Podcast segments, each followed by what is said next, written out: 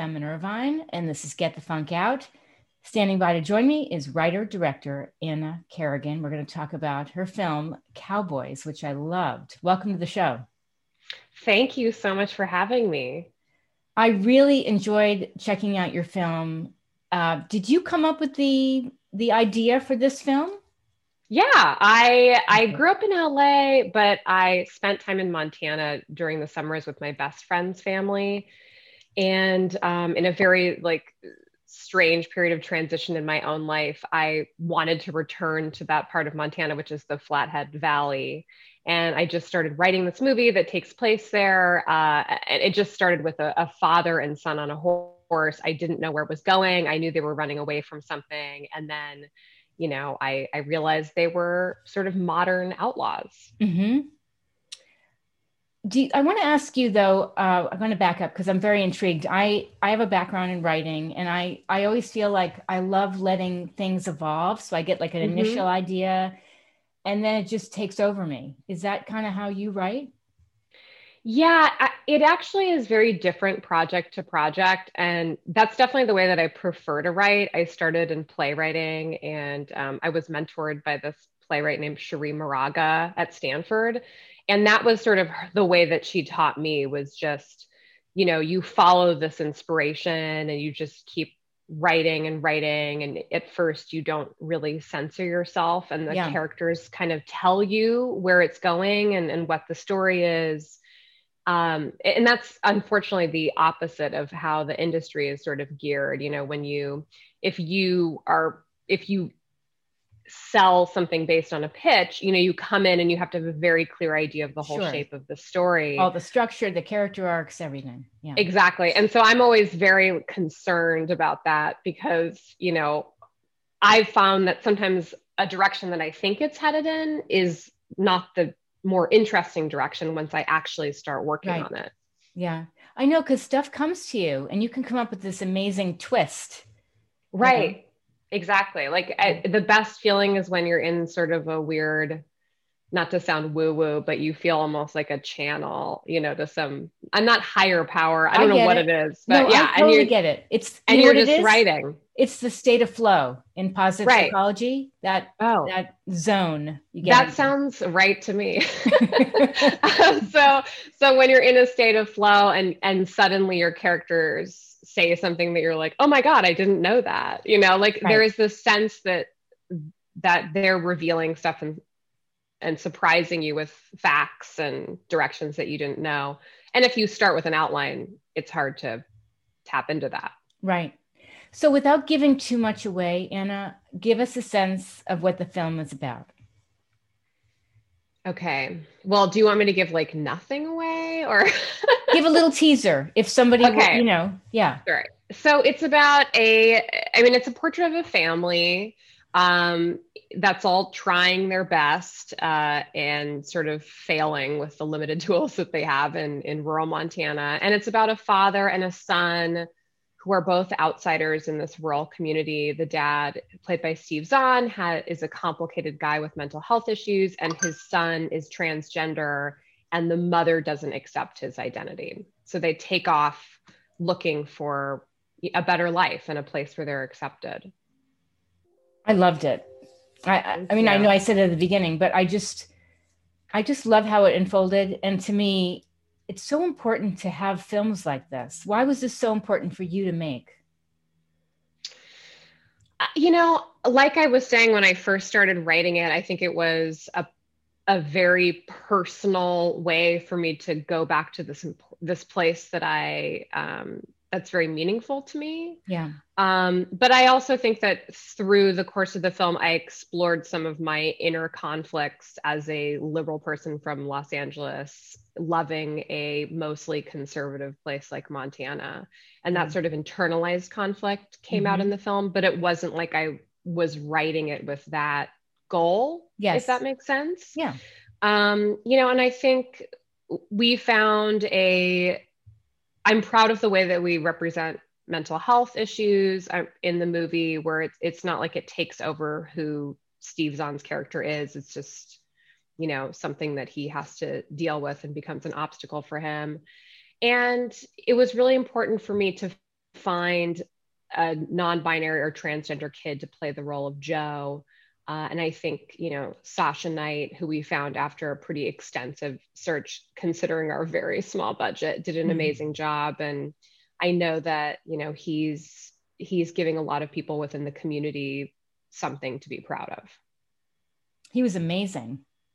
Thank you. We'll tell him that. He's yeah, he's a very talented kid. Oh my gosh. I'd love to feature him on the show too. He was outstanding.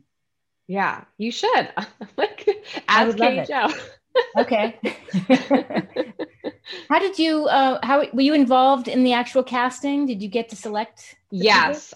I mean with uh with a movie at our budget. You know, it was truly an independent film. Um, I wrote it, I directed it. I was also heavily involved in the production side of things because um, you don't really have a choice. You know, right. you you have to be very hands on, and I like that. I like to be hands on.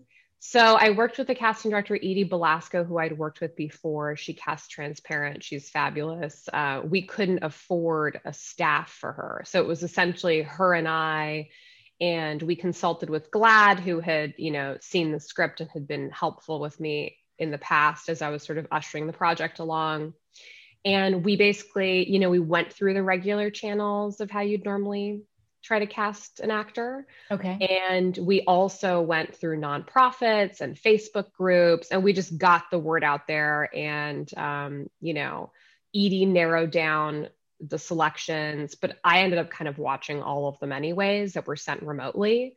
And then I worked one on one with about five or six kids. And Sasha, luckily, was in LA. So that was a, a huge plus, and I was able to work with him in person.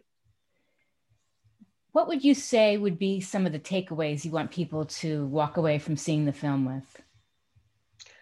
You know, I think very broadly, uh, the benefits of love and acceptance. Yeah. but I think uh, to be more specific about that, you know, what's the character of Sally, who's Joe's mother, who doesn't understand or accept that her child is transgender, goes through a journey in the film that I that I want people to sort of look at, you know, apropos of how they move through the world. I think what's interesting about her character is that she her own ego her own idea of how things should be how her family should look right. this fantasy of what her child's future looks like she projects all that onto him and she's unable to love and accept him in the moment right. And i think you know though very specifically i think that's something that parents of transgender kids can think about but i also think it's applicable to a lot of us who project our judgments and yeah. our expectations on other people and it gets in in our way of accepting who they are. Definitely. Yeah. I think it's a great message for parents because when she was talking to um, sasha about you've got one path god has one plan you have got one body and i'm thinking no right. Was that too much of a spoiler? I don't think so, but I think that's. I don't think so. Yeah, think that's the important message: is unconditional love. I mean, you you don't realize until somebody's gone, since right until they've left. Whoa, I really screwed up. Right. You know. Right, and I think we sort of take for granted, especially with family, that they're going to stick around and and take it. right.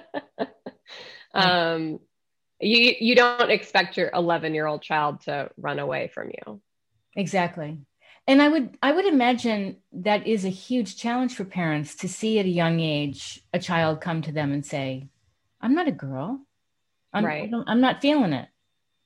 Yeah it was really you know one of the great things about the casting process was I spoke with a number of families who had read the script and it resonated with a lot of them. And you know, a lot of the parents had similar, you know, some of them just instantly accepted their child, like Troy does in the movie. Um, and then some of them went through a period of really struggling with resetting their ideas of who their child was, you know. Mm-hmm. Um, and I think that we all get so hung up on gender and what it means to be a boy, what it means to be a girl and you know ultimately your child is your child and it right. doesn't really matter it doesn't matter what their gender is yes i agree what else? Anything else you'd like people to know about the film? No. it's available on Apple, Amazon, uh, and all sorts of other streaming and on demand. okay, that's that was my next question. Okay, and um, are you on to your next project? I am working on a few things. I'm attached to a couple of projects, but I'm not sure what is is going on next. And I, I never want to jinx anything, so I don't talk about that's okay. I'm working okay. on. Yeah. How are you doing in the pandemic? Do you feel like you're really creative or you have days where you just want to go out and sit under a tree? Both. Um, and I think that part of my i mean i'm lucky i'm healthy i'm okay yeah. um but that's been part of my journey is like is learning to be content being alone and unproductive occasionally yeah. sure. um you know for i was really lucky i mean at the time it seemed like a nightmare but now i realize how lucky i was in some ways the pandemic the first lockdown started before we finished our color grade and so I had to do a lot of posts remotely. We opened at Tribeca remotely, where we won a couple of awards, and we did all the festival circuit remotely. But we still had to be finishing the film and going through the process of you know selling the film to distributors and it's just it's so much the process of making film doesn't just end when you finish your final cut it's a whole process. You know, now we're sort of wrapping it up with press and we've gotten it out into the world, but now we're dealing with international. So having this to focus on during this time has actually been great. You know, I'm actually more freaked out by what happens next. like I don't I don't like not knowing exactly what the next project is, but I've been writing a lot and you know taking meetings and things have been moving forward, but it's it's it feels all very surreal because it's all happening yeah. on a Zoom screen. Another filmmaker I was talking to was saying that their family and friends were like, "Oh, you must love this time alone because you're so creative and you're cranking out stuff." And she's like, "No, sometimes I just need to do nothing and just contemplate the sky, you know?" Right, right. Yeah, taking walks. I live really close to Griffith Park, so that's been great. Um, but it's it's true. It's you need to blow off steam. You need to talk to other human beings about what is happening in their lives though not much seems to be happening in many lives. Um, and yeah doing it's hard to when your home becomes your office there's no place to be shut off exactly. you know? For me being in specific spaces for work versus leisure is incredibly important Yes. Um, and I don't have that right now. Yeah. I've turned my bedroom into an office in my mind. What else can you do? yeah, exactly. I didn't ask you, but what what was your journey like before you got to making this film? Did you have a different background or did you always want to be a filmmaker? I did not. It's funny because I, you know, I didn't even realize this until recently.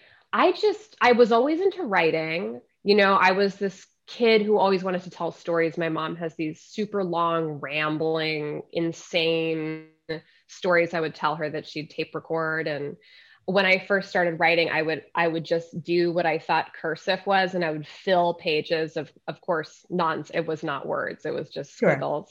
Sure. Um, but I thought I was writing, and so that was sort of how I got into storytelling. I always loved films, and there were some rough patches in my childhood where, you know, really the TV was my escape. Mm-hmm. But I just didn't even know there were women who were directors. It wasn't even like I lamented it, it just was something that hadn't even entered my brain as a possibility. And when I got to college, I started getting into theater and wishing that I was in a filmmaking program. And then when I moved to New York, I did more theater and I got involved in production and I just started making my own stuff. That's cool. Whenever I could. And I really, I mean, I didn't go to film school. I was terrified of accruing that debt, which I think is criminal. I mean, it's insane yeah. how unreliable the industry is financially and yes. how much debt they ask you to take on at these. Yeah, it's crazy. Schools. It's insane. Um, and I mean, just debilitating. So I'm very happy I didn't do that. But I, you know, I made a feature on my own. Uh, I mean, you never make a feature on your own. I made it with very few resources. Sure. And it cool. was whatever, you know, it didn't go anywhere. But for me, it was my film school. mm-hmm. you know, and it was a lot cheaper than film school. And that's how you learn by doing. Right, exactly. And and the first, I mean, what I would say to anyone who's trying filmmaking is like who's who wants to be a filmmaker, you're it's gonna you're gonna suck until you get better. Yeah. It's just unlike trying to be a writer, no one has to see those pages. You don't have to it's just you writing with film. It's like all these other people are witness and involved in you making something bad. Yeah witness to the crime scene. Exactly.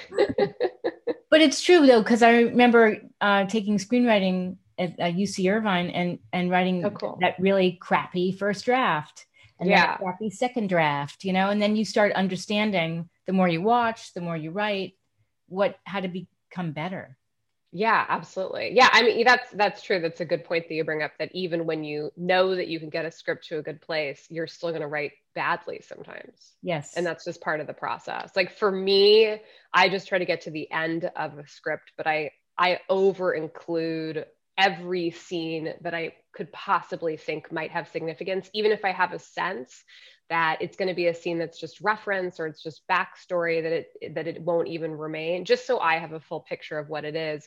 And then i can go in there and hack away and you know make it tight and interesting. That's awesome.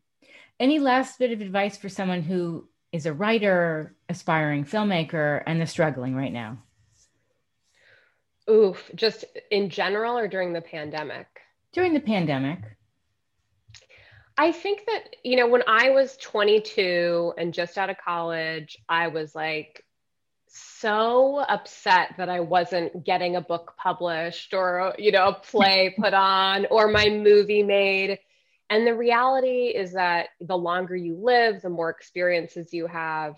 If you are thoughtful about them, they're they're all just going to make you a more interesting dynamic human which makes you a better mm-hmm. Artist um, so when so when young people come to me, I mean, I actually find it so this I, I should be a little more gracious because I also was this way. But when you know a 20 year old comes to me and is, is, like, "I'm ready to make my future," I'm like, "No, you're not. You just stop. Live a little more." Yeah. yeah. I don't. Also, just like you meet people and you're like, "I no offense, like you're lovely, but I don't care what you have to say." yeah, you know, like you're you're just developing as a human yeah. um, live a little more. And so I think, you know, any delay just is making you better. Unless they do a short. Okay. Oh, yeah. Please make a short. Do make short. all the shorts. Yes. Why do you think do all the so shorts. important? Why do you, I'm curious why you think that's so important. I mean, as someone who I made kind of like a very low fi web series um, that you also can't find anywhere because it's absurd. But there are some parts of it that are very funny, actually. Um, but I did it for no money. I think web series are also good. Mm-hmm. Um, but it is important just to get when you do a short there's just the technical management aspect of production eh, that holds your heat, your feet to the fire in a way that is going to be like a hundredfold on a feature. So if you go from nothing to a feature, it's just going to be so overwhelming on a logistical, right? You know, uh, in a logistical way.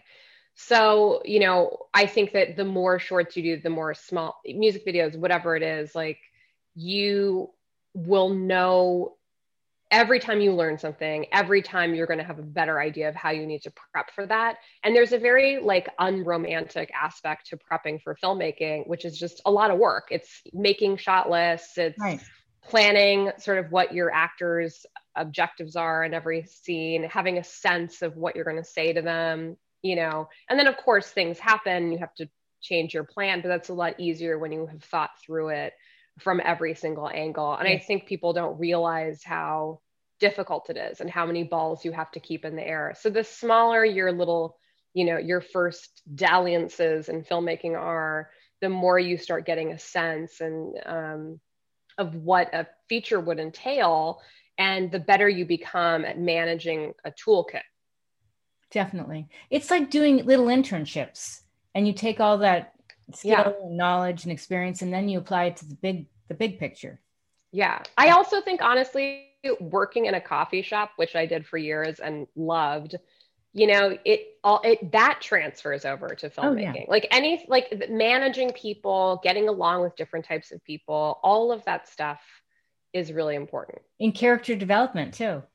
Oh my gosh the best I waitress so in Boston years ago, and I was like, "Oh!" I remember telling guys off. They'd be like, "Honey, get me this," and I'm like, "Honey, I'm not your honey." Like you, you just no. learn a lot about personalities, and then you integrate. Yes. Yeah.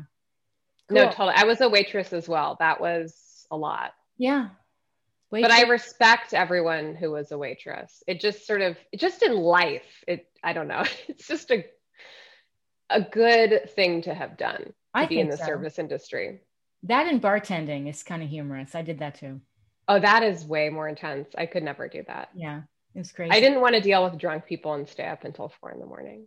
Well, I, I, didn't do that, but I did deal with drunk, very old men who would come into this bar in Syracuse, New York, and order 10, 10 cent Pabst Blue Ribbon beers on a Sunday morning and watch the Three Stooges no, that's amazing. I love that they played those Three Stooges. That's it was so hysterical. I, I had lost my my summer job as a waitress at this restaurant in Syracuse because the restaurant burned down, and I'm like, oh where oh am I going to work? So I got this job. I didn't really have a lot of skills waitressing. I did that, but then they taught me how to bartend, and it was lat shift or in the morning. It was crazy. That is so yeah. funny. Yeah, my next script, right? yeah, please. That sounds awesome. All right, cool. Give your website one more time. My website is annakerrigan.com. Okay. Uh, and you can, Sam Goldwyn is the distributor for uh, Cowboys. Amazing. So they also have information on their site. Congrats yeah. on that. Thank you. It's amazing. All right. Well, I really enjoyed this. And uh, me too. So let, great to meet you. You too. And let me know other projects you come down the pipeline. It'll be a second, but that's okay. No rush. it's not like I'm going to call you next month or anything. Oh, good. Thank you. All right. Be well. You too. Bye. Bye.